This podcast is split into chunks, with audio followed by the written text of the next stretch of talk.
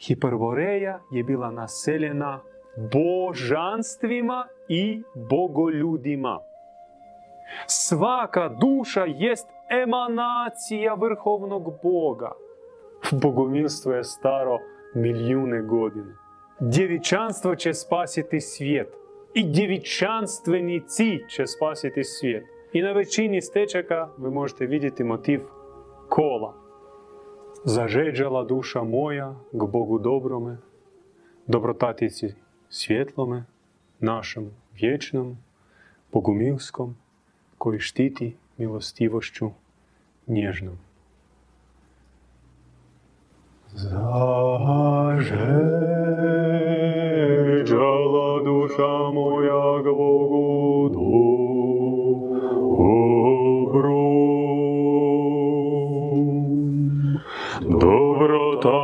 dobrotatici svjetlom,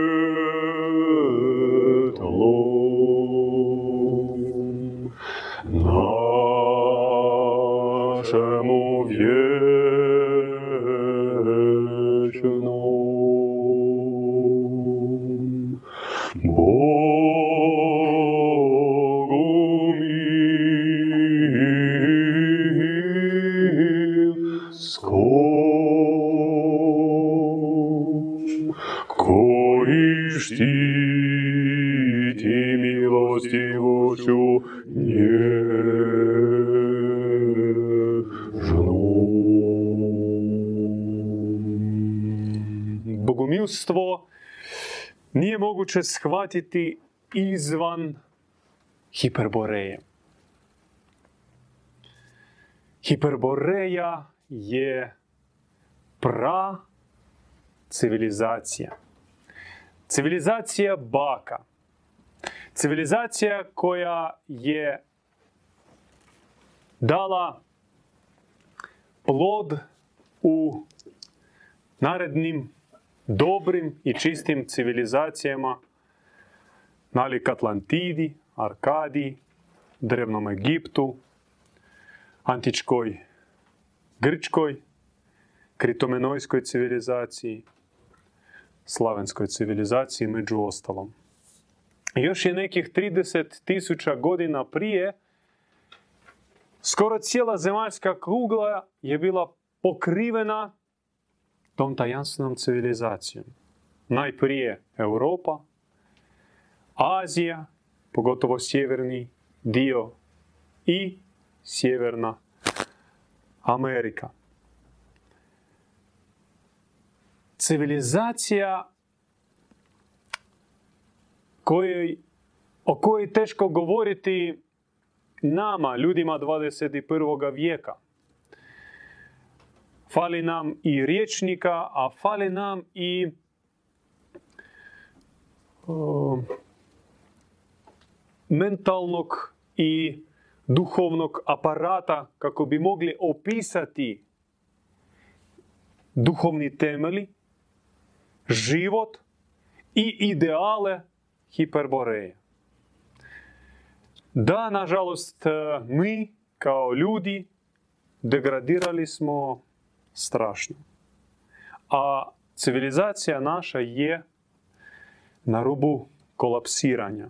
I mi to osjećamo, neki već to mogu vidjeti, a za kratko vrijeme to će biti za sve očigledno.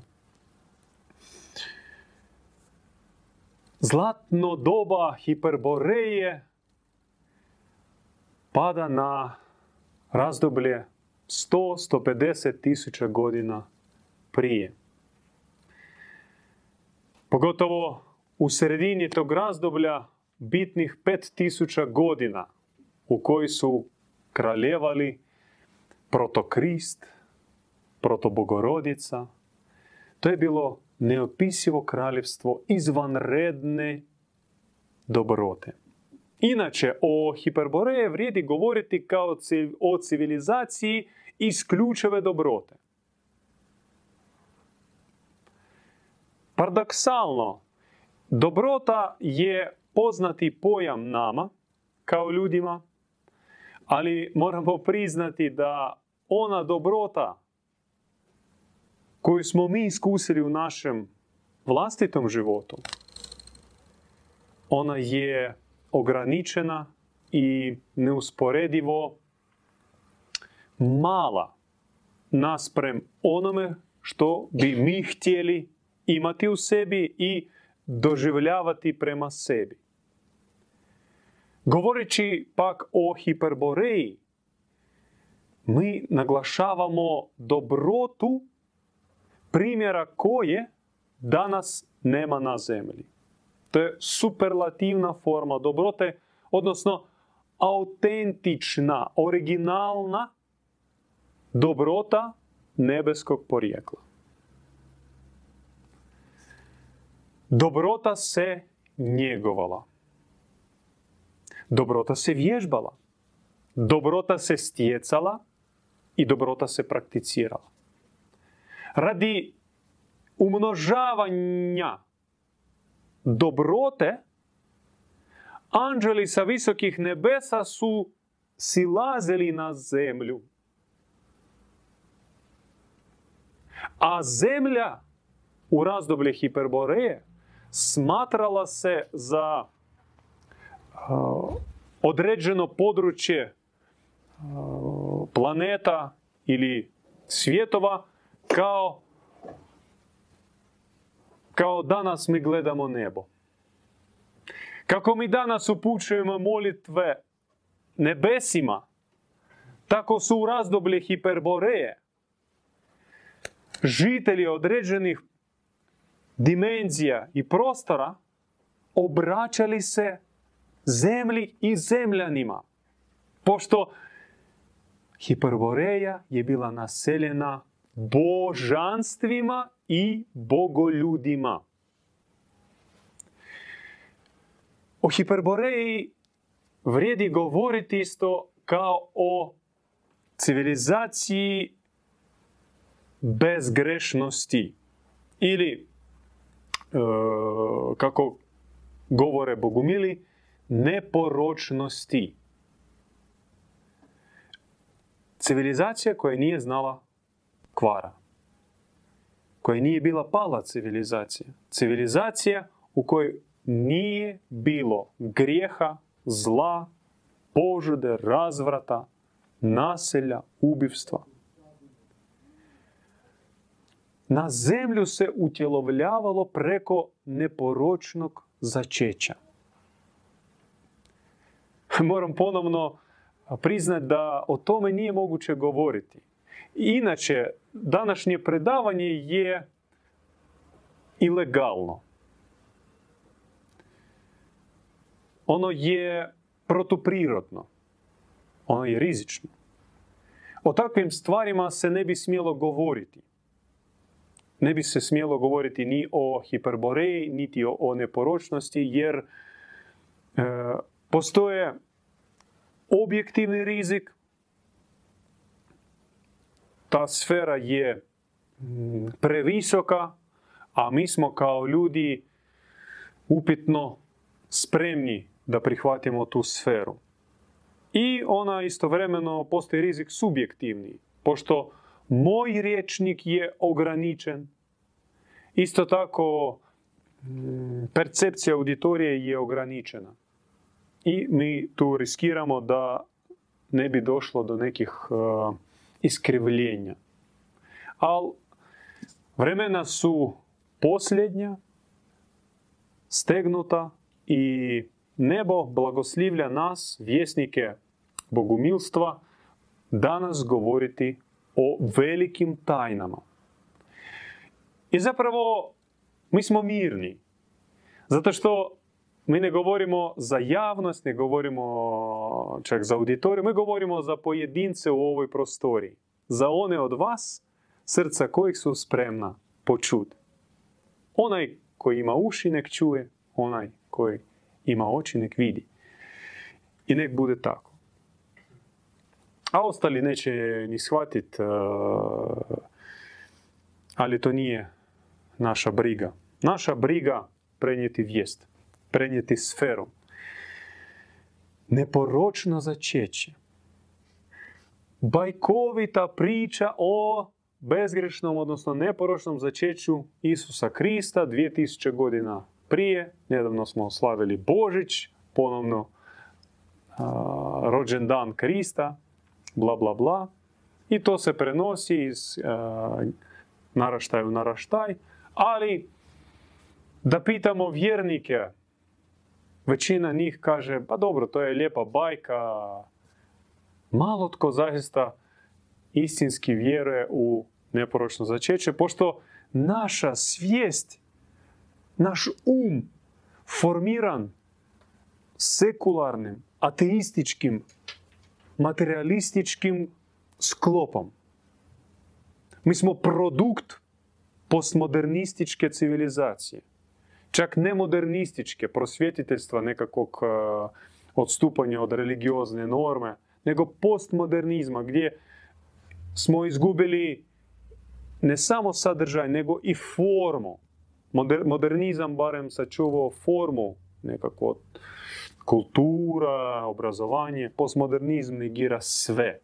I mi, a pogotovo naša djeca, to su plodovi postmodernističke kulture, razvoja. 58. godine poznato otkrivenje, objava Kraljice Nebeske u francuskom gradiću Lurdu, gdje ona se objavljuje kao lijepa gospa malenoj djevojčici Bernadette Subiru i kaže Je suis la conception immaculée. Ja sam bezgrešno začeće. I djevojčica Bernadeta prenosi to uh, mjesnom uh, kure. I on je pita, uh, dušo, ti si valjda pogrešila.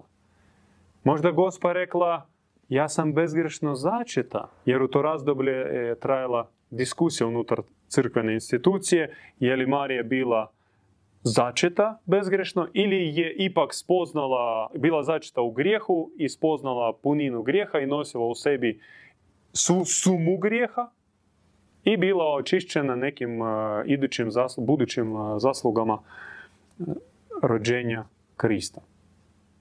Ne. Ne, ponovila Bernadeta. Prelijepa dama je rekla, ja sam bezgrešno začeće i svaki put kad bi se gospa objavljivala Bernadeti, ona ponavljala istu frazu. Ja sam bezgrešno začeće i to je upisano u kronologiju Lurdske objave. Samo što nitko od teologa ne zna protumačiti te riječi. A bogumili mogu. I mogu zato što oslanjaju se na tajnu hiperboreje. Jedan od temelja koje jest neporočno začeće. To je fenomen, to je otajstvo, to pripada prošlim, bezgrešnim, čistim civilizacijama i to je dio budućnosti. Civilizacije koje će tek doći a mi se nalazimo između. Mi na prolazu. I hoćemo li mi osobno doživjeti dolazak buduće, ponovno neporočne civilizacije, ovisi o nebeskom pozivu i o našom odabiru. Neporočno začeće normalno pretpostavljalo prisutstvo dvaju ravnopravnih božanskih načela. Odnosno, dvohipostaznog Boga. Hipostaza je pametna grčka riječ koja znači lik ili objava ili projavljenost. Bravo. Dvohipostazni Bog jedna hipostaza oca, a druga hipostaza majke. I oca su gledali jednako majci. Isto kao što su majku stavili na razini oca. Neporočno začeće duše je moguće od davanja neporočnog sjemena iz srca oca u srce majke. I u srcu nebeske majke događalo se neporočno začeće. I onda neporočno nošenje. To sjeme mora se formirati, primati oblike, sastave, imunitet. Mora se sformirati najprije duhovno srce, onda duhovni um, duhovna tijela, duhovni organi. I tako se formira duša. Neporočno biće. Ono je vrlo kompleksno. Ono u sebi sadrži puno razina. I pristupati čovjeku, naređivalo se u hiperboreje, trebalo sa velikim, velikim, neću reći strahopoštovanjem, ali rađe ću reći trepetom, treperenjem, sa velikom pažnjom, sa velikim ushitom. Jer svaki pojedinac je hodajuća tajna. Svaka čovjekova duša jest plod neporočnog začeća Boga Oca i Boga Majke. Svaka duša jest emanacija vrhovnog Boga.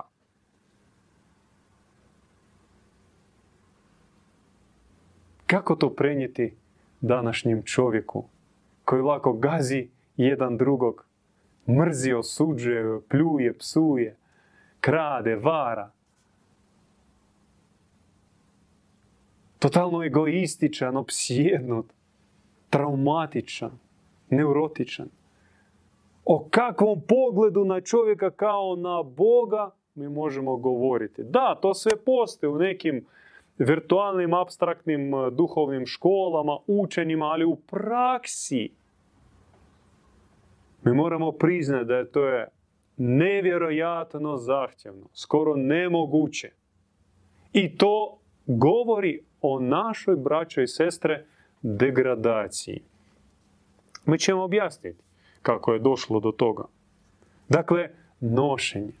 A nakon nošenja, rođenje. I rođenje duše je bio totalno tajstvo. Nebesa, anđeli su treperili ispred tajne rođenja Boga čovjeka. Jer kao što čovjek rađa čovjeka, a dobra kravica rađa kravicu, a mačka rađa mačku, božanstvo može roditi samo božanstvo. Više od toga, kao istinsko božanstvo, dobri otac i dobra majka rađaju nešto što je veće od njih samih. U otajstvu, u činu začeća, nošenja i rođenja, dobri Bog nadilazi sam sebe. Je li moguće objasniti monoteističkom pripadniku abrahamske tradicije da čovjek je na neki način veći od Boga? Za takve riječi prije 200 godina se spalivalo u lomači. Nekih 200 godina, ma čak i manje. 150. Ali mi ćemo govoriti o tome.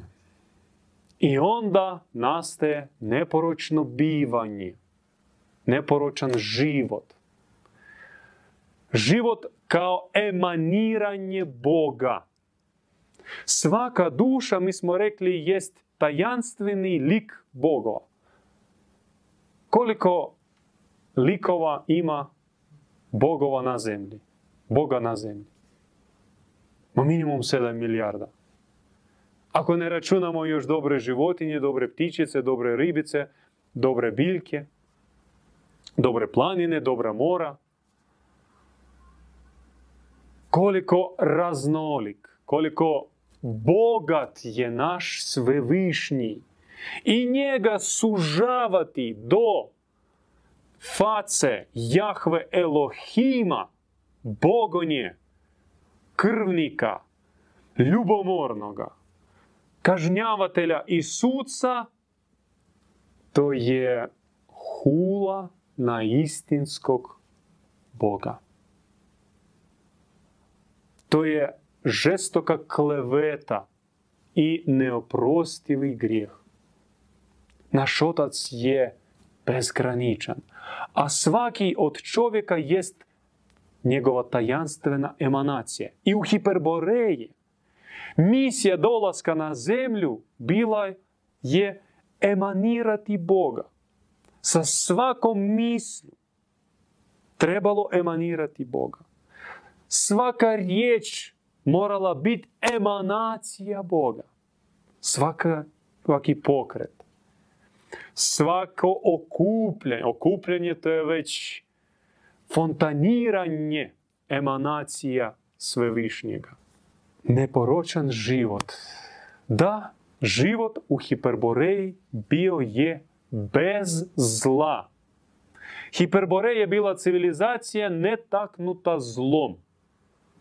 Čak i ako se dopuštalo zlo u nekim mizernim dozama, isključivo radi pojačanja imuniteta. Imunitet je vrlo važan element duhovnog bića. On je važan i kao dio našeg organizma. Bez imuniteta mi ne bi preživjeli jedan dan. I tako je važan nam duhovni imunitet. I mi ga dobivamo sa neporočnim začećem. I najviše, vi znate da imunitet dobivaju, najviše od beba dobiva imunitet od čega? Apsolutno. I ona dijete koje, nažalost, nije imalo prilike sisati mamu, ne imati sastav imunni od mame. Ono izloženo bolestima. Po tome, duhovni imunitet, odakle dolazi? Dolazi od nebeske mame. I zato u drevna vremena i još po cijelom svijetu vi možete naći krcato prikaza drevnje boginje sa više prsiju, vrše grudi. Kao simbol mlijeko, mlijekom hraniteljice. Drevni Grci su je zvali galaktotrafusea, mlijekom hraniteljica. Ona koja hrani neraspadljivim mlijekom. Ili alma mater. Alma znači hraniva koja hrani mater majka. Alma mater dei. Majka koja hrani božanstva. Alma mater dei et humani. Majka koja hrani božanstva i ljude. I nebesku majku su slavili kao mlijekom hraniteljicu. I odnos bio kao k svojoj rodnoj majci.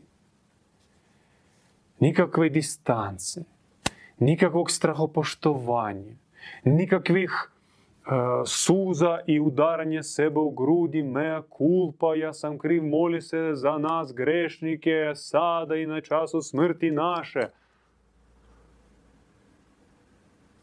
Bože sačuvaj. Mama, ma, ma. Slaveni ili protoslaveni kao jedan od 14 svetih naroda Hiperboreje usvojili su, upili su hiperborejsku tradiciju slavljenja velike majke. I slavili je pod imenom Makoš ili Mokoš. Makoš.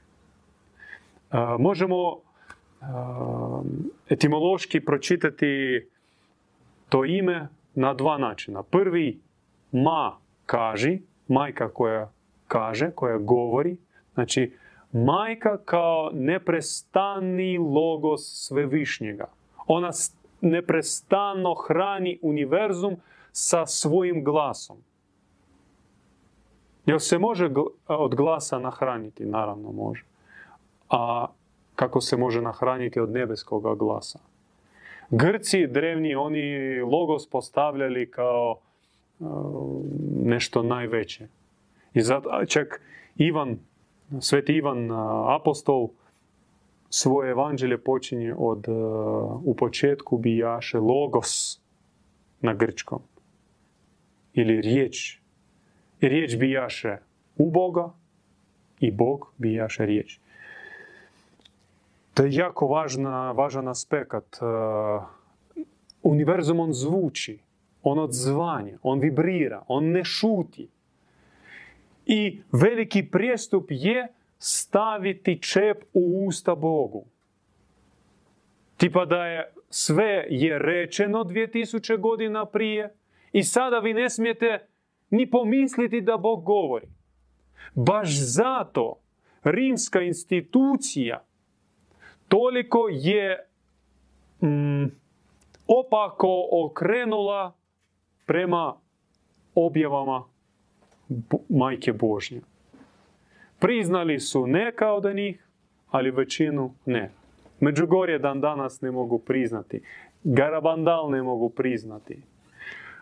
U Kairu, u Zejtunu, e, predređe Kaira, objava gdje sto, gomila od stotina tisuća ljudi i muslimana i kopta e, u, sred e, bijelog dana vidjeli siluet kraljice nebeske, nije priznato.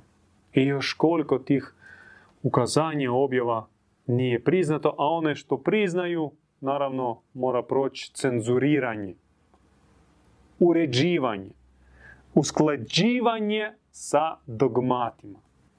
A drugo, drugo, na drugi način možemo pročitati ime Mokoš, Makoš kao koš, od riječ koš kao sabiranje. Ona koja sabira, sakuplja, ili snaga koja drži univerzum od raspadanja. Kao majčinska utroba. Sjeme bez utrobe izgine. I hipostaza ili mm, taj e, ženski aspekt Boga jest u, u sabiranju. Unutar tog koša, te, tog božanskog e, srca, te božanske utrobe mora sazreti plod. I otac naš, on je okružen majkom, ako već tako simbolički opisivati. Otac je kao energija davanja i stvaranja. Ali ako ona nije bude zaokružena formom majke, ta energija će se raspršiti i nestati pod mnoštvom hipostaza. Ali četiri od njih su bile na neki način najvažnije. Višenj, svarog, perun i dažd. Nemam vremena protumačiti svaki od njih, to možete sami pročitati kad jednom budemo preveli ovu prekrasnu knjigu Ivana Bogumila, Bogumilstvo, duhovnost svjetlog univerzuma. Ovo je enciklopedija bogumilskog učenja. Ovdje vi možete pročitati i o hiperborejskom porijeklu bogumilske vjere. Da, bogumilska vjera nije porijeklom iz srednjega vijeka, iz e, Makedonije ili Bugarske od popa Bogumila. To je sve jeftina priča koju prodaju rimski inkvizitori. Bogumilstvo je staro milijune godina. Ono je porijeklom iz Hiperboreje. Bogumilstvo je bilo prisutno u Atlantidi. Bogumilstvo je bilo cvatalo na Balkanu, u Sibiru, na sjeveru Rusiji. Bogumilstvo je bilo prošireno po čitavom svijetu. O tajnama bogumilskim vi možete pročitati u ovoj enciklopediji mi zapravo tražimo pomoć u prijevodu. Ako vi možete na bilo koji način pomoći, sudjelovati i na taj e, način e, pomoći, omogućiti drugima pristup e, k toj izvanrednoj knjižnici, izvoru znanja, mi ćemo biti jako zahvalni. Dobrota jednaka čistoći. Bez dobrote čistoća pretvara se u suludi asketizam, samoodricanje i samoumrtvljavanje. Ali čistoća je potrebna da bi napunila dobrotu. Ne postoji istinske dobrote bez čistog temelja. Ne može biti čovjek dobar istovremeno bludnik. Ne može on živjeti razvratom i imati empatiju prema drugima. Ili jedno, ili drugo. To nikad ne ide zajedno. Dakle, dobrota se mora osloniti na čistoću. A čistoća kao korijen podhranjuje stablo. Na vrhu kojeg je dobrota. Ja vam želim pokazati e, jednu sliku. Ne znam, budete li mogli vidjeti e, takozvano stablo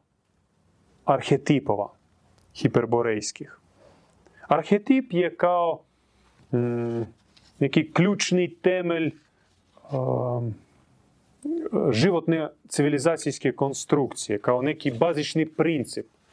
Nažalost, mi smo izgubili arhetipove i živimo bez tih temelja. No, neke ostatke, neka moral, ali i ona je relativna. Sve, sve je relativno. Kažem, postmodernizam, modernizam je nas uh, odsjekao, a postmodernizam nas je dotukao. I od, mi smo plot takvih uh, bezobraznika, bezobraznik dolazi od riječi bezobraza, znači odsutan odraz, neki, neka kalup, neka, neki pravac. Mi smo bez korijenova, visimo u zraku, nam su prodali priču o nekoj našoj e, povijesti, iako mislim da nema ludog koji vjeruje u tu službenu povijest, historiografiju mislim. Pročitam vam samo nekoliko od tih arhetipova. Gral, Sofija kao premudrost, vječni život, mir. Nam to poznato, nam odzvanja, odzvanjuju te riječi, samo što do nas su došle samo neke ljuske, neke komadići od e, originalnog sadržaja. Šta nam znači riječ mir? Šta nam pada prvo na pamet e, kad čujemo riječ mir? Brajda i gemišt? Idealni mir? Negdje na Kvarner pogled ili na Hvaru. Super mir. A sad pomislimo što značila ta riječ za hiperborejce, barem za naše pretke Slavene, naše djedove bogumilske, balkanske. Još djevičanstvo. O djevičanstvu mi možemo pričati satima. Ali, molim vas, nemojte sužavati djevičanstvo do ginekologije. Nažalost, svijest suvremenog čovjeka je e, determinirana falosovaginalnim pristupom. Mi smo e, paranoično, opsjednuto navezani na falo, falosovaginalne slike. I čak e, bilo koji duhovni odraz mi moramo primijeniti to, tom, toj točki gledišta. I tako djevičanstvo. Djevičanstvo nema veze uopće sa anatomijom. Djevičanstvo je kategorija univerzalna, kategorija pra i prevječna. Djevičanstvo je kategorija bogočovječanska. I ja bih zamolio sestru našu Esklarmondu u par riječi objasniti sferu djevičanstva, što znači djevičanstvo i odakle dolazi djevičanstvo, tko je izvor, što je izvor djevičanstva i kako živiti današnjem čovjeku u djevičanstvu.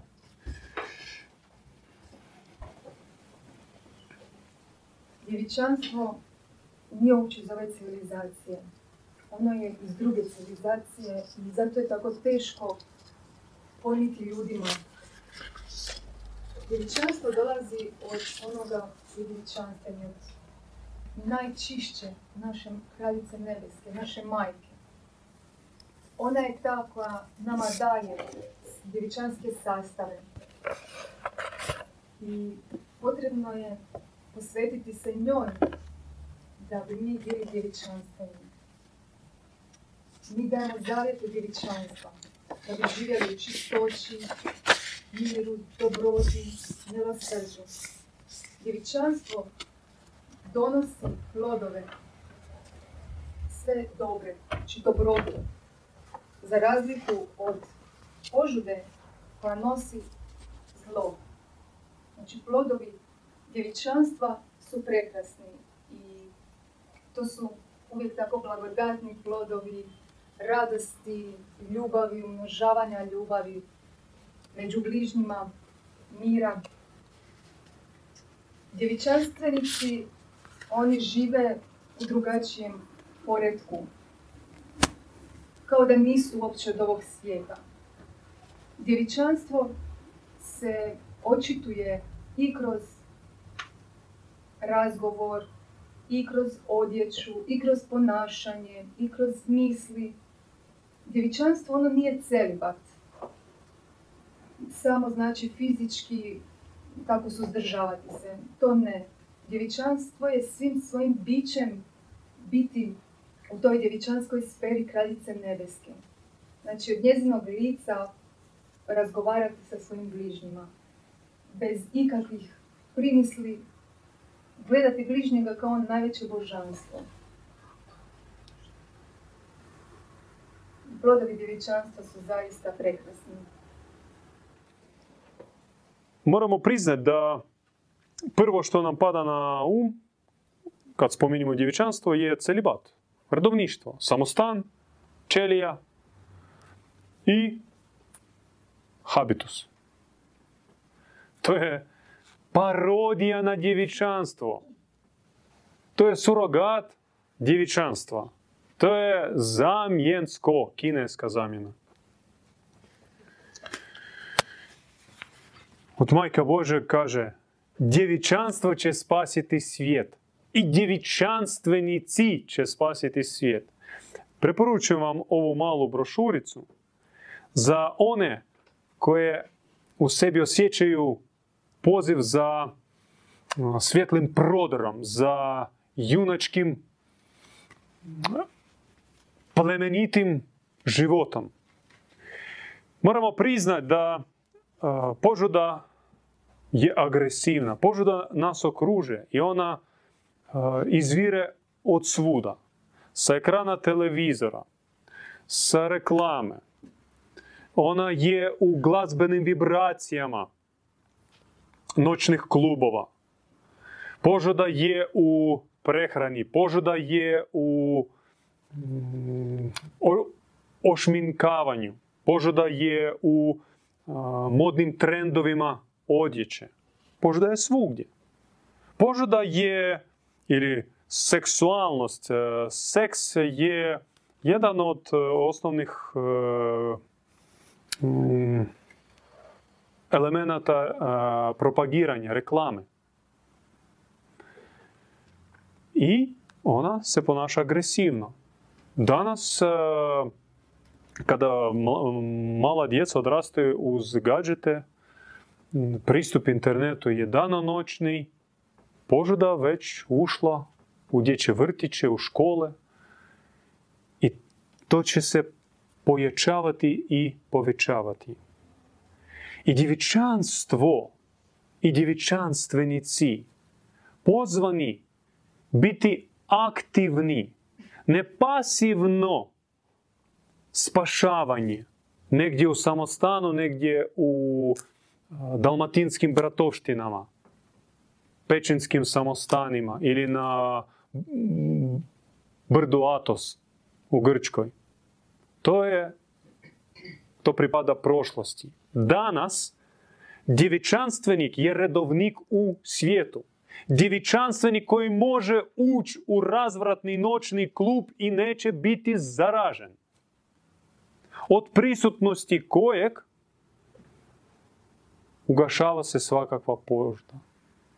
Djevičanstvenik on prenosi nebeske arome kraljevstva.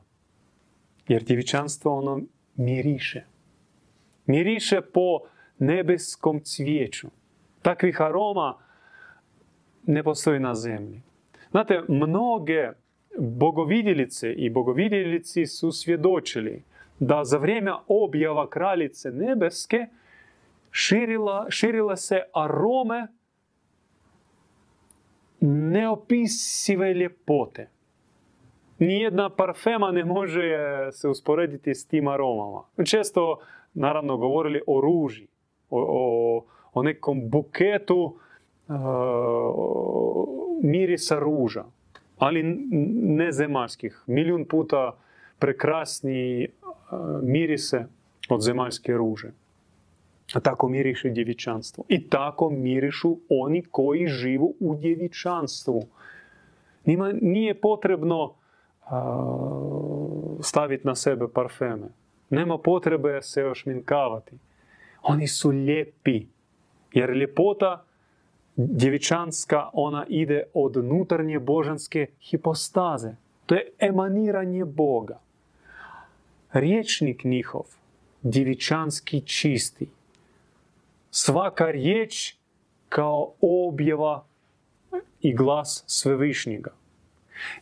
U ovoj knjizi vi ćete vidjeti nekoliko važnih zavjetovanja ili posvećenja djevičanstva. Što treba posvetiti djevičanskom, djevičanskoj sferi? Najprije um. Da prestanu nas napadati e, nepotrebne misli i primisli. Oči, pogled. Puno zla i puno sablazna ulazi kroz oči. Oči su, kažu, vrata duše ili vrata u srce. Ono što ti gledaš, tim se puniš. I treba posvetiti oči. Ne vidjeti nenužno, nego kontemplirati nebo. Posvetiti sluh. To znači ogluhnuti za zemaljsko palo pomiješano i naštelati slušne membrane na nebeske vibracije. Posvetiti usta, da ne budu uh, usna šuplina u koju se ubacuje hrana, a izriguju se psovke i tračeve. Nego da usta budu pozlačena, da naša usta budu kao uh, uh, glasnik tajne premudrosti. Naravno, posvetiti srce, da ono postane hram za sve pozvane duše.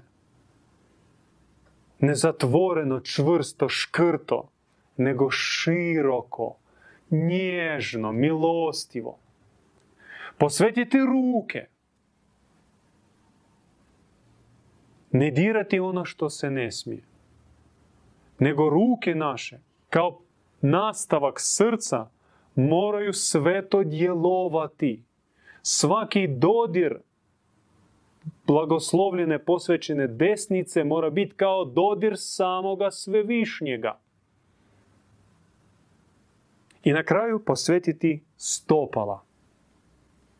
Što znači ne ići krivim putevima, nego stati na pravu stazu koja nas vodi uskim putom prema kraljevstvu.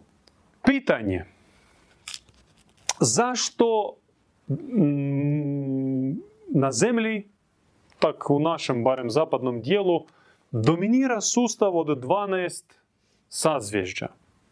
Zašto ne, ne, zašto nije proširen šumerski, šumerska astrologija ili indijska astrologija ili američka astrologija. Zašto baš tih 12 sazvežđa? Kak je došlo do toga? I, a kakva je bila astrologija naših predaka? Kako su oni usklađivali svoj život po, nebesko, po sklopu nebeskog zodijaka? Ja bih zamolio brata Radomira odgovoriti na ovo pitanje. Učujte o astrologiji drevnih Slavena, to jest o astrologiji dobrih sazvježđa. Kako je otac rekao, prije su postavili neki drugi sustavi i mi živimo unutar paradigme sustava koja je bazirana na broju 12. 12 sazvježđa, 12 sati. I ne možemo se prisjetiti odjeka. Kakav je on bio prije? Kako se živio prije? On ostaje samo u nekim legendama, čak i te legende su prilagođene i promijenjene i ne daju pravi odraz onoga što su one zapravo bile. Drevni slavenski kalendar zapravo je obitavao do nedavno. Čak mi to ne znamo. Na ovim područjima je puno ranije nestao, jer smo prešli na rimski kalendar. Ali u, pravo, u pravoslavnim ozemljima je taj kalendar obitavao čak do 17. stoljeća kada ga je ukinuo Petar Veliki. Tako da, ako se ne možemo sjetiti kako je izgledao taj prastari slavenski kalendar, kako je izgledao taj odjek hiperborejskog kalendara, možemo vidjeti koliko zapravo u dva, tri stoljeća se vrlo snažno napravi zaborav, načini se brisanje. I to nestane iz kolektivne svijesti naše. Pogotovo mi u Hrvatskoj, mi ne znamo da je postojao takav nekakav slavenski kalendar.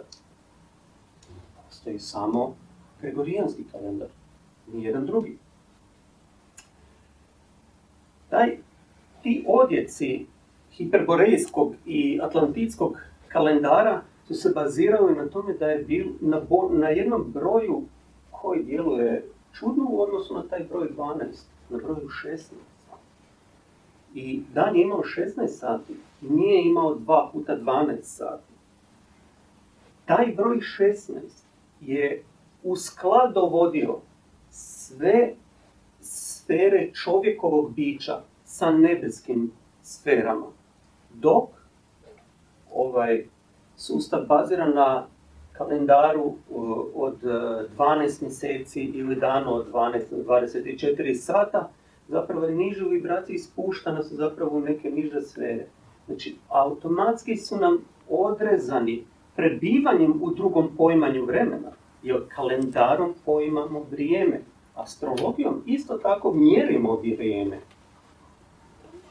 u tom vremenu nam je potpuno odrezan mogu, odrezana mogućnost da se mi povežemo sa, našom s našim ocem i našom majkom. Godina je imala 9 mjeseci, mjesec je imao 40 dana, tjedan je imao 9 dana, dan je imao 16 sati. I u odnosu 16 dana 16 sati, 12 dana ili 16 sazvježa ili 12 sazvježa. Govorimo da je bilo 16 dobrih sazvježa u paradigmi slavenskog kalendara. Taj kalendar je bio solarni kalendar, dok je ovaj kalendar u kojem sada živimo lunarni kalendar.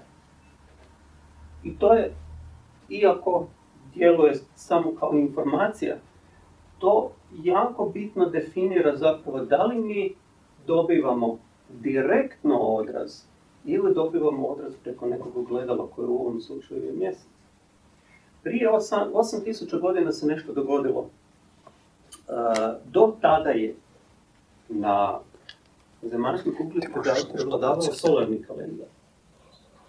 U zadnjih 8000 godina se postepeno počeo potiskivati solarni kalendar i počeo je dominaciju preuzimati. Daću tebe.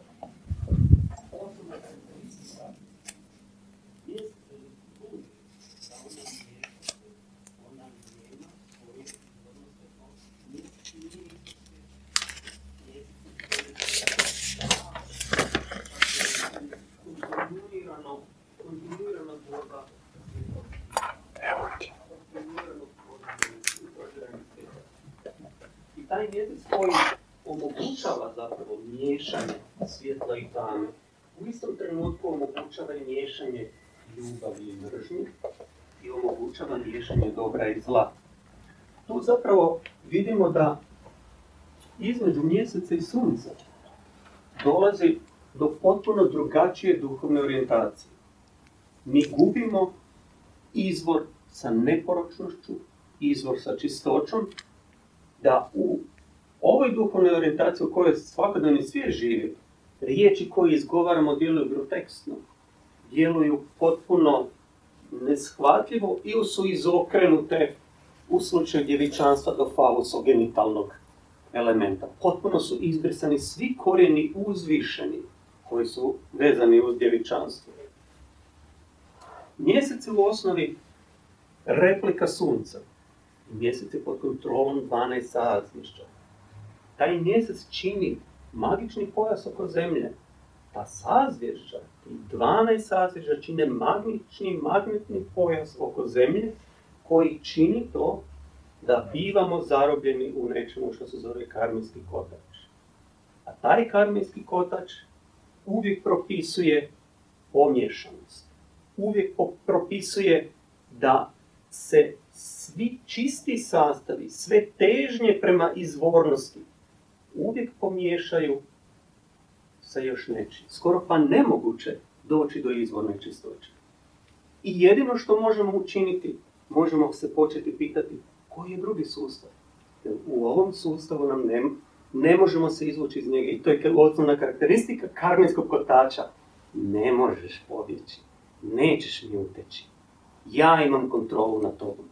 Ne u ovom životu, kroz sve živote koje ćeš proći. Držim te. I ne možeš postati ništa više. Ne možeš postati ništa bolje. Ne možeš se podobriti. Na koji način se zapravo taj zli koncept uspio nametnuti na zemlju? Mi Bogumili govorimo da se to dogodilo kroz adaptacijsko preoblikovanje i da bi uopće taj zodijačko-karmijski kalendar i astrologija mogli uopće zaživjeti, bio je potreban čovjek koji već u svojoj srži je pomješan, koji već unutar sebe ima pomješane čestice. I to se dogodilo kroz proces koji mi nazivamo adaptacijskim preoblikovanjem. Mi nismo oni kako, kako izgledao izvorno čovjek, duhovno govorim. Ne govorim tjelesno, ali naši duhovni sastavi su već inicijalno dolaskom na ovu zemlju, kroz tu zabranu karmijskog kotača, već se nama tamo implantiraju čestice koje nam onemogućuju da sjamo i titramo zajedno u božanskom potencijalu. Sazviđa. Odmah. Sazviža nemojmo gledati materijalno. nemojmo ih gledati astronomski. Više ih gledajmo kao prijestolja ili kao potencijal sfera koje čovjek može primiti na sebi.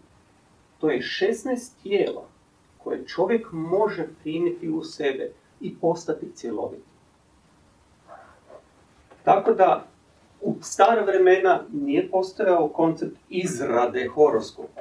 To je blasfemično, svetogrđe.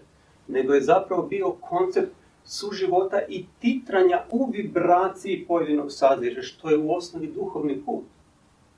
Bavljenje astrologijom je bilo titranje, ne bacanje graha i proricanje sudbine. I jako na brzinu ću proći kroz sazvježđa. To je jako, e, svako sazvježđe zapravo otvara novi panteon duhovni u koji se mi možemo odjeniti, od kojeg možemo primiti odraze. I prvi, prvo sazvježe je veliki medvjed ili Ursa Major. I to je glavna duhovna konstelacija na nebu, koja je arterija svih galaksija. Ona je intergalaktička os i upravlja svim drugim konstelacijama, svim drugim civilizacijama, svim drugim svemirima. Sljedeći je mali medvjed ili Ursa Minor, koji je to, ta konstelacija, to presolje zaduženo za upravljanje procesima nad zemljom. Ono je u isto vrijeme prijestolje boginje majke. Dakle, kada se obraćamo boginji majki, obraćamo se zapravo sazježu prijestolju koje se nalazi, koje emanira sa malog medvjeda. Sljedeće je Svarog ili astronomski gledano Cefej. To je konstelacija oca čiste ljubavi. I ako gledamo astrološki, mitološki, u pričama koje su vezane u sadašnji nebo, Cefe je neki kralj etiopski koji je tamo sa strane, on je muž od neke druge kraljice, otac je... Znači, visoka sazvjeđa su spuštena čak i u legendama do razine beznačajnosti. Da bi se izbrisao odjek koji u njima snažno vibrira. U tom taj otac, on može neporočno stvarati iz te, svije, iz te sfere bogove i bogoljube. Potom je, imamo Ladu, sazvježđe Lade, sazvježđe Kasiopeje. I to je konstelacija djevičanstvenika. Konstelacija u kojoj vibrira ta djevičanstvena sfera. Konstelacija pisaca, konstelacija pjesnika. Konstelacija onih koji neporočno stvaraju. Potom imamo lava u našem području još odjekuje ime Perun. Čuli smo za Peruna. Tko je taj Perun, ne znamo. Lav, bijeli lav. Nije to lav astronomski, astronomski koji se to bijeli lav. Čisti lav. To je simbol kraljevskog pomazanika, kraljevskog dostojanstva, koji svatko tko prima duha u sebe, mora primiti i kraljevstvo, dostojanstvo, jer provoditi duha se može samo u kraljevstvom dostojanstvu. On u sebi sadrži i ratnika i viteza koji imaju jednake kvalitete. Potom bijeli bik, to je simbol slamanja sebe samoga, davanja sebe za druge, žrtvovanja sebe za druge. To je onaj jaganjac koji se žrtvuje za druge. A kako je to promijenjeno u paradigmi svijeta? To je onaj jaganjac koji kolju da bi žrtvovali ga nekome drugome. To potpuno izokrenuta. Ne sebe davanje za drugog, nego davanje drugog za sebe. Potpuno izokrenuta paradigma. Labud, simbol vječnog djevičanstva. Ljepota i sklad djevičanstva. Znači sfera, to sazvježe nam daje tu sferu i mi preko tog sazvježa možemo osjetiti tu vibraciju, tu, taj miris, taj trepet. Potom bijeli orao, simbol duhovnog vole, simbol ushićenja, ekstatiranja u najvišim svjetovima. Bijeli kon ili perak, to je sposobnost biti bolji od sebe. Moći nadići sebe sadašnjeg, ovako kakav jesam. Metanoirati u sebe boljega. Bijela djeva, moć i okrilje djevičanstvenika koji imaju imunitet na zlo. Prebivanje u djevičanstvu i djevičanstvovanje nam omogućuje zapravo da mi imamo imunitet na zlo koje se nalazi oko nas. Beranika se sastoji od dva dijela. Bera Nika. Beri predstavlja djevičansku majku Ra, djevičansku majku sunca. A Nika je drevna božica pobjede. Znači, ona djevičanska majka koja donosi pobjedu koja pobjeđuje. Lira, za Liru ste čuli, još uvijek o njoj odjekuje predivna priča, samo sad zamijenjena Perzijom i Euridikom. Ali ta lira je konstelacija skladatelja, bardova, ministrela, onih koji slave, koji stvaraju, pretvaraju te gornje sfere u trepetne izričaje. Veleš ili Veles ili Velež, čak kod nas postoji, je pokrovitelj Melkisedeka.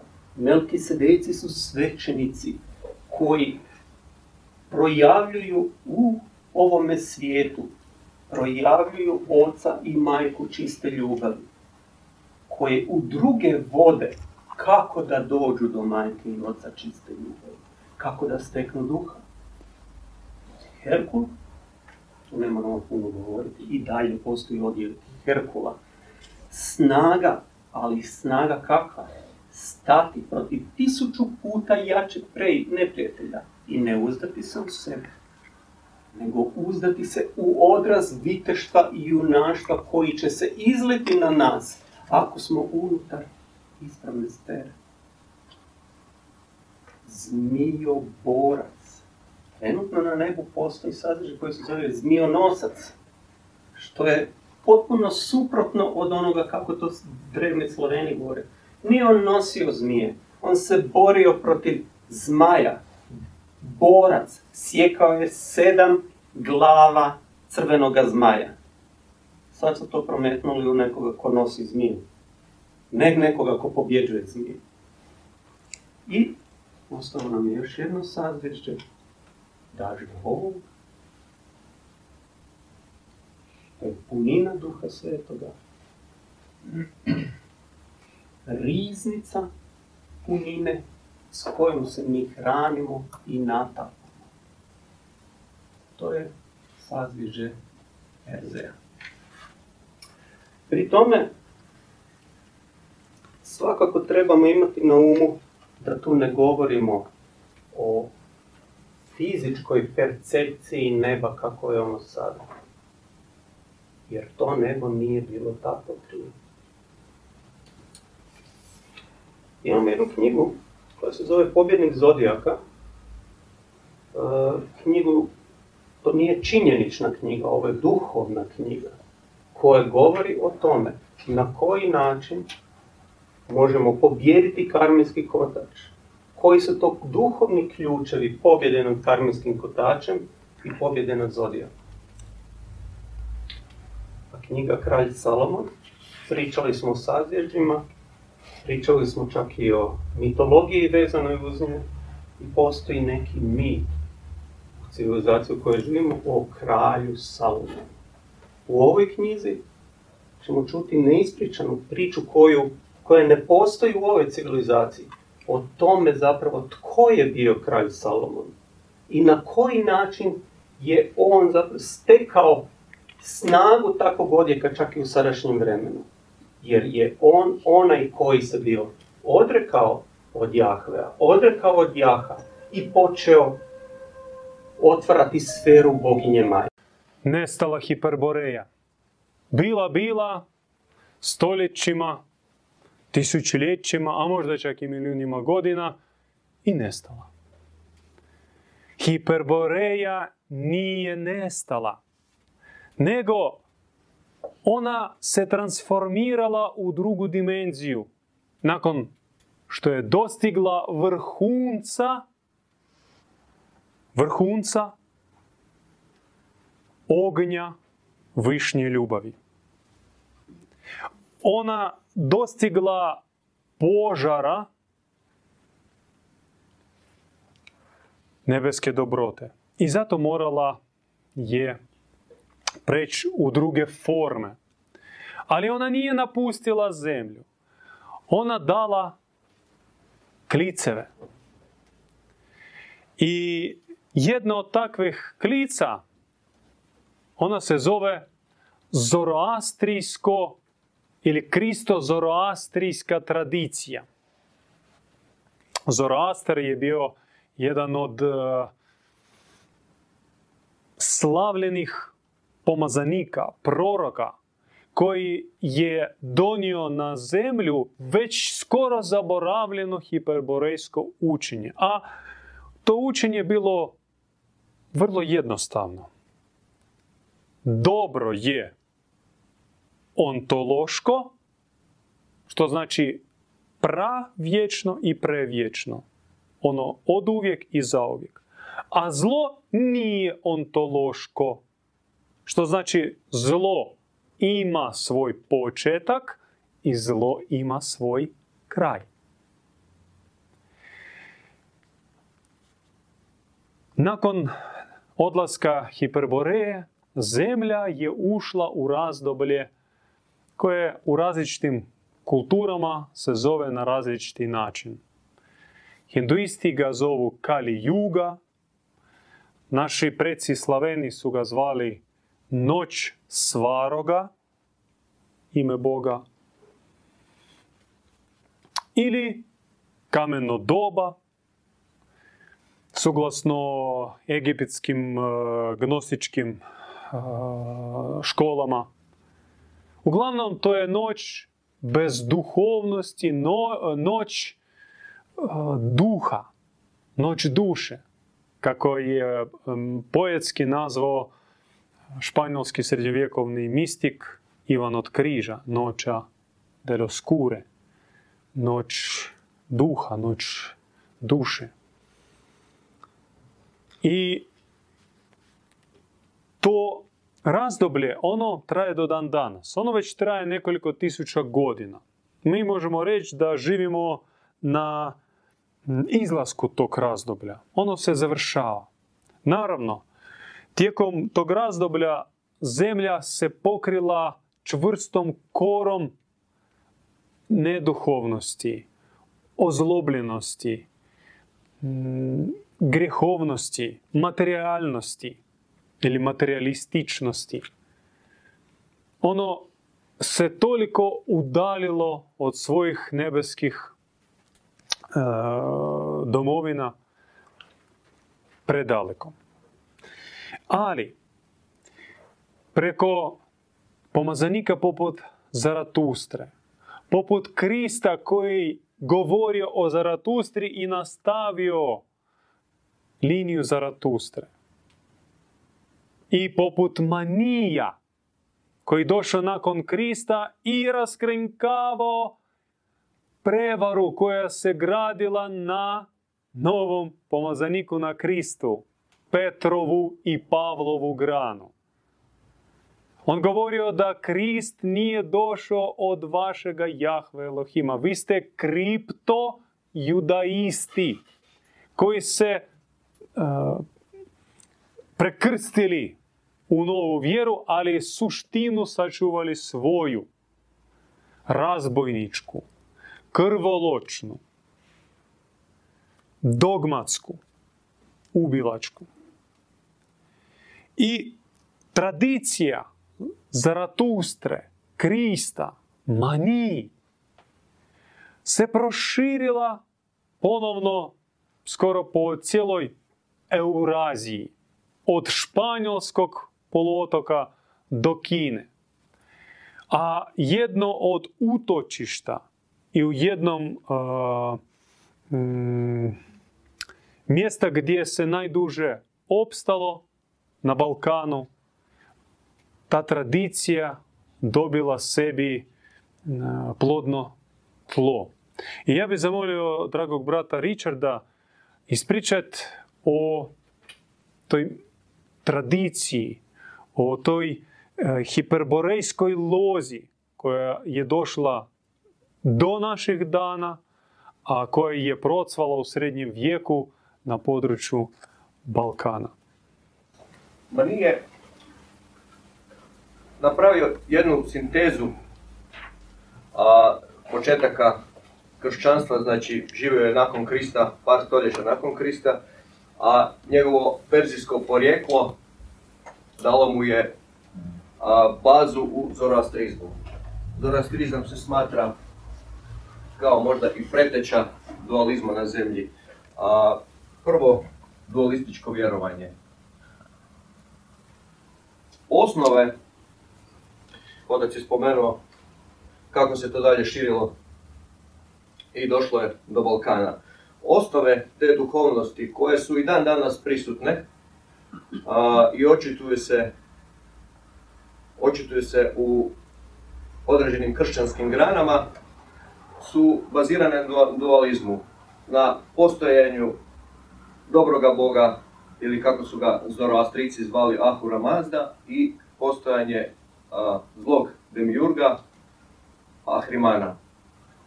Dobri bog Ahura Mazda je predstavljao esenciju čistoće, dobrote, istinu, svjetlo. Dok, bi, dok je Ahriman predstavljao zlo, tamu, laž, licemjerje. I čovjek na zemlji ima izbor. Svaki dan donositi izbor. A, slušati u sebi Ahura Mazdu ili dobroga Boka, svog stvoritelja, roditelja svoje duše, ili Ahrimana. Dobri Bog se očituje u čovjeku kroz duhovnu savjest. Duhovna savjest je organ koji je u nama utisnut u duhovnom srcu i u onoj mjeri u kojoj nam savjest još radi, u toj mjeri mi možemo čuti glas kao odjek, šapat dobroga Boga. S druge strane, Ahriman, e, njegov organ je racio.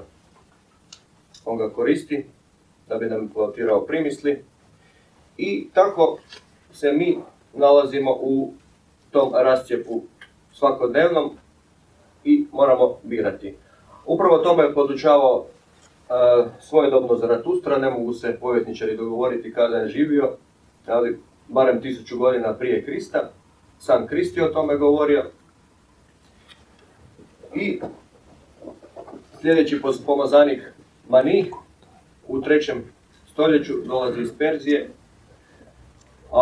Sam biva podvrgnut kritikama tadašnjeg sustava a, gdje se već tadašnja, gdje, gdje je Zoroastrizam već postao religija i nekako se sljubio, sljubio sa politikom i korištenje, korištenje vladajućih klasi najviše. Zvuči poznato, ne? To se isto događa sa svim velikim religijama kasnije. Sama nije počeo to raskrinkavati i bio je mučenički obijen. Međutim, njegova poruka nije zaboravljena, šta više, ona se širila bez obzira na protjerivanja, bez obzira na nemilosrdno, a, nemilosrdne pokušaje iskorjenjivanja, ona se širila na istok, na, na cijelo područje Rimskog carstva. Na Balkanu je bila poznata kao bogumilstvo, u Španjolskoj i Francuskoj kao katarizam, u, na području Rusije današnje bili su kristovjerci, duhobori, u Italiji patareni. Pod raznim imenima mahinejstvo se širilo po Euroaziji. A, koja je bila tajna tog brzog širenja usprkos već tada utvrđenoj, čvrsto utvrđenoj a, a, a, rimokatoličkoj doktrini i i, i rimskoj crkvi. Pa tajna je bila što oni nisu, što manihejci nisu propovjedali doktrinu, oni nisu se bavili, uh, nisu htjeli sve duhovnost na ne, nekakav racionalni, racionalni a, a, a, a, surogat. Oni su sami bili majstori ekstatike, poput uh, Zaratustre, poput Manija, poput uh, Krista, oni su sami bili ekstatici prebivali bi u ekstazi višnje ljubavi. Višnju ljubav su zvali Mine, Mani, je dobio ime po tome. Zna, znaju ih pod Mine Zingeri, Mine Zreli, Bardovi. Oni, znači, oni koji su opjevavali višnju ljubav. ljudi su prepoznavali tu dobrotu u Marijevim učenicima i to je jednostavno se nezaustavljivo širilo. Na, na Balkanu na Balkanu je bilo jedno od zadnjih utočišta neomanihejstva. Moglo bi se reći da je Balkan bio možda i područje današnje Bosne, to je iz uh, Vatikanskih arhiva se može a, oni, oni to isto potvrđuju, recimo njihova duhovna hijerarhija, glavni je bio kao djed, dida. I bili su recimo čak i za Katare u Španjolskoj i Francuskoj a, glavni zaduženi balkanski didovi. Neomanihejstvo se zadržalo čak do 20. stoljeća na području Rusije, duhobori koje je Lav Nikolajević Tolstoj bio njima nadahnut, družio se s njima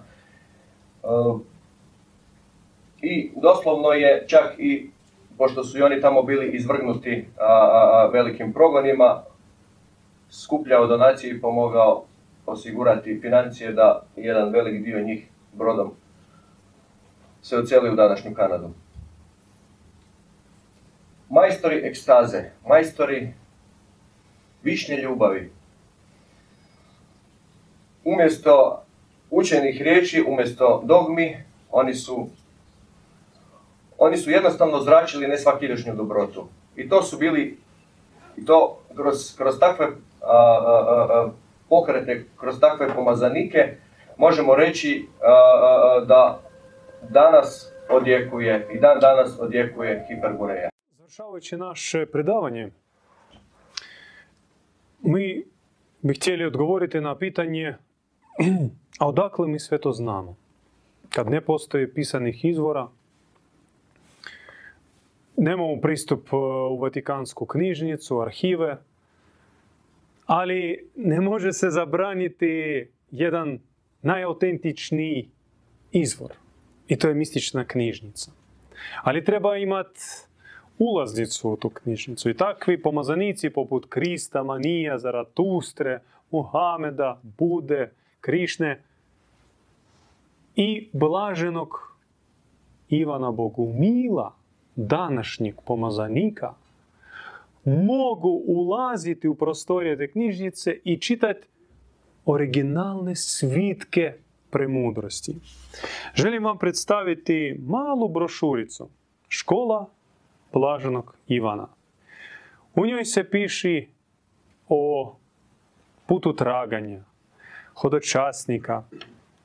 Kad je on još mladi e, profesor Moskovskog sveučilišta doživio krizu, napustio posao, karijeru, obitelj svoju posvetio Bogu, a sam je krenuo tražiti duhovnog učitelja. I našao si, našao si duhovnu majku, koja, kako se kasnije otkrilo, bila je pripadnica katakombne crkve, koja bila niš drugo nego bogumilstvo koje je preživjelo kroz stoljeća pravoslavne inkvizicije, komunističkih logora i ta tradicija je prešla na novog pomazanika. Ovdje se govori o osnivanju duhovnih zajednica, velikog pokreta bogumilskog, o duhovnim stupnjevima, o praksi svakodnevnoj. Ali e, bolje možda jednom pridružiti se bogumilskoj duhovnoj radionici koje mi redovito organiziramo, da bi mogli u nekoliko dana uroniti se u koncentrirani bogumilski duhovni život i praksu. Zajedno sa braćom i sestrama, pod vodstvom duhovnih pastira i pastirica, ući u sferu nesvjetovnog boravka. Piti iz nepresušnih nebeskih izvora blagodati, svjetlosti, ozarenja, plakati na pokajanju ili na noćnoj molitvi za preminule duše, ili igrati bogumilsko kolo, šta pitaju, a šta je oslo od hiperboreja? Bogumilsko kolo, evo, pogledajte stečke. Nešto što nije se moglo izbrisati. I na većini stečaka vi možete vidjeti motiv kola. I kolo je nešto što je svojstveno ne samo balkanskim narodima, nego ma skoro svaki narod na zemlji, on ima u svom tradicionalnoj, u svojoj tradicionalnoj kulturi plesnoj igranje kola. Kao ostatak od drevne civilizacije. Kolo kao simbol s jedne strane bratskog, sestrinskog sjedinjenja, a s druge strane kolo kao prikaz univerzuma koji se stalno vrti, koji se stalno mijenja, koji nije statičan, koji nema stroge piramidalne hijerarhije, dogmata, temeljitih zakona, gdje zares ne pomakni ni dodaj. Sve je objašnjeno, sve je opisano, sve je stacionarno. Stacionarno samo na Mirogoju. Tam sve poredano, sve porihtano. A život on nije stacionaran. I univerzum on nije stacionaran. I naš dobri Bog on nije statičan. On danas drugačiji od sebe jučerašnjeg, a sutra on će biti drugačiji od današnjeg. I čovjek pozvan da se mijenja, da progresira, da stalno igra kolo. Da stalno ide u uh, poboljšanje. A vrijednosti uh, bogumilski ili koncepti, oni arhetipi, oni se moraju progresirati. Ne moraš se tupo posvetiti nečem jednom. Od, ja želim postati mudar i ja štrebam, štrebam, štrebam, čitam milijune knjiga, meni glava uvolika. Ko bačva. Sve znam, ne, ne, nema što ne znam. Džabe je to, brate, ako nisi radio na svom srcu, ako tebi srce ko kokoš je jaje. Treba balansirati, potrebna harmonija. Danas se baviš premudrošću, danas ti čitaš, proučavaš, a sutra idi van i čini dijela milosrđa, služi ljudima. Vježbaj srce, proširavaj ga, omekšavaj ga. A prek sutra malo posti, malo se stegni, da kalemiš duh. Idi okupaj se u hladnom izvoru ili u zimskom jarunu, da te ne muče strasti. A novi dan igraj, veseli se, raduj se. I tak stalno mora biti promjena. E, naši preci Slaveni to su zvali kolovrat, e, vrčenje e, kola. I taj prikaz svarge ili svastike kao simbol neprestane promjene, neprestane preobrazbe, nažalost je oskvrnjen tim surogatnim ideologijama, ali on je autentičan, on je jedan od najdrevnijih. Nebo projavljuje se na zemlji da bi zemlja postala nebom. Božanstva se utjelovljavaju da bi se ljudi pobožili. Budimo sutra postali bolji od sebe današnjih. Budemo progresirali, budemo radili na poboljšanju naših božanskih, prevječnih kvaliteta. I budemo donosili dostojni, vrijedni plodovi našeg duhovnog truda. Budemo išli prema duhovnom cilju, a cilj nam je jasan, postati nalik Bogu, postati polubog, božanstvo. I neka se to svjedoči ne samo kroz naše misli ili kroz naše prakse, nego nek se to svjedoči kroz naša dijela. Neka naše misli, naše riječi i naša dijela budu ista i budu dobra. To vam zaista želimo i možda ako imate pitanja, mi možemo odgovoriti na njih. Ako nemate, pozivamo vas na pogumilski čaj. Mir vašim dobrim i čistim srcima. Mir vama.